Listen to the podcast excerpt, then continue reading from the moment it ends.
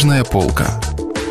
Читаем разумное, доброе, вечное. Радио «Комсомольская правда». Василий Аксенов. Остров Крым. У микрофона Кирилл Кальян.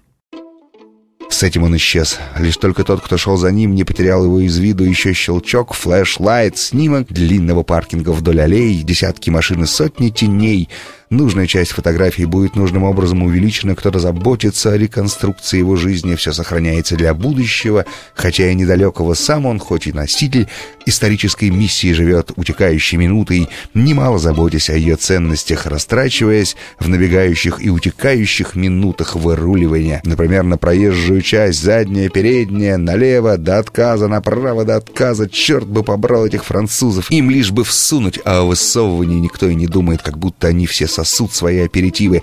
Все самой наладится, и все сами собой разъедутся. Бздык, потерлись все же бочками с раскорясочкой, с ситроедом ДС, поток впустую пропадавших минут. Гнуснейшая вмятина на правой дверце. Плати теперь мистеру Херцу, Херцу, мистеру Херцу. Да куда же я опять качу со своим вечным ощущением пустяковости, второстепенности своих деяний? Что-то главное не сделал, что-то самое важное упустил, о чем-то забыл. Почему не оставляет ощущение чепухи? Ведь это же все нужно, да? Даже и интервью это дурацкое на ABC, даже и прием в честь диссидента. Ведь не для себя же стараюсь, для идеи. Ведь это же как раз и есть главное содержание жизни.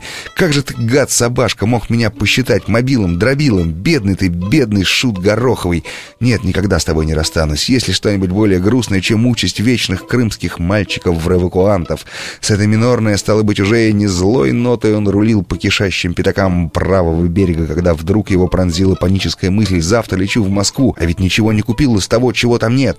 Не купил двойных бритвенных лезвий, цветной пленки для мини-фото, кубиков со вспышками джазовых пластинок, пены для бритья, длинных носков, джинсы, о боже, вечное советское захлятие, джинсы, майк с надписями, беговых туфель, женских сапог, горных лыж, слуховых аппаратов, водолазок, лифчиков с трусиками, шерстяных колготок, костяных шпилек, свитеров из ангоры и кашмира, таблеток алькозельцер, переходников для магнитофонов, бумажных салфеток, талька для припудривания укромных местечек, липкой ленты скотч да скотч виски, тоника, джина, вермута, чернил для ручек Паркера и Монблан, кожаных курток, кассет для диктофонов, шерстяного белья, дубленок, зимних ботинок, зонтиков с кнопками перчаток, сухих специй, кухонных календарей, тампокса для менструации, фломастеров, цветных ниток, губной помады, аппаратов хай-фай, лака для ногтей, смывки, смывки для лака. Ведь столько же подчеркивались насчет смывки, обруча для волос, противозачаточных пилюлей, детского питания, презервативов и сосок для грудных, тройной вакцины для собаки, противоблошиного ошейника, газовых пистолетов игры «Монополию», выключателей с реостатами, кофемолок, кофеварок, задымленных очков, настенных открывалок для консервов, цветных пленок на стол фотоаппаратов, полироид, огнетушителей для машины, кассетника для машины, насадки СТР для моторного масла, газовых баллонов для зажигалок и самих зажигалок с пьезокристаллом, клеенки для ванны с колечками, часов кварц, галогенных фар, вязаных галстуков, журналов Vogue, Playboy, Downbeat, замши замши, чего-нибудь из жратвы. Приедешь с пустыми руками, будешь неправильно понят, всеми будешь неправильно понят. Даже самый интеллигентный и духовно углубленный москвич смотрит на иностранца, особенно на крымского гостя, с немым вопросом «Что принес?».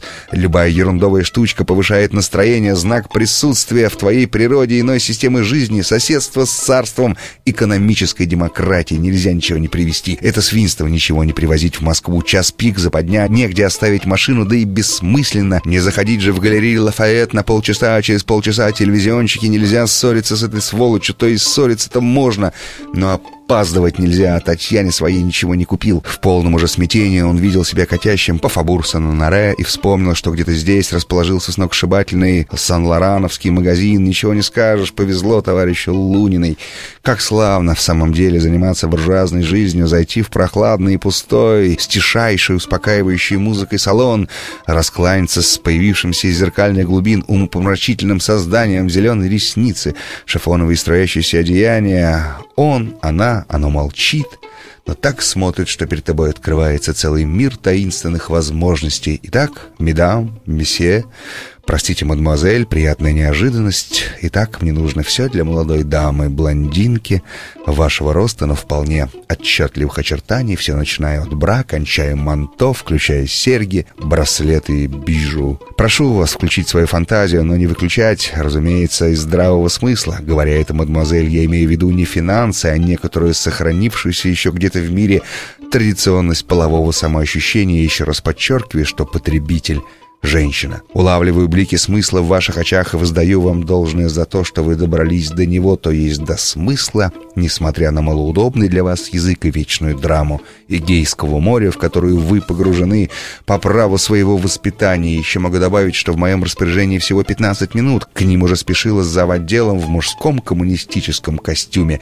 15 не 15, но через полчаса он вышел на улицу в сопровождении трех сан-лорановских существ, несущих дюжину коробок для удачливой москвички.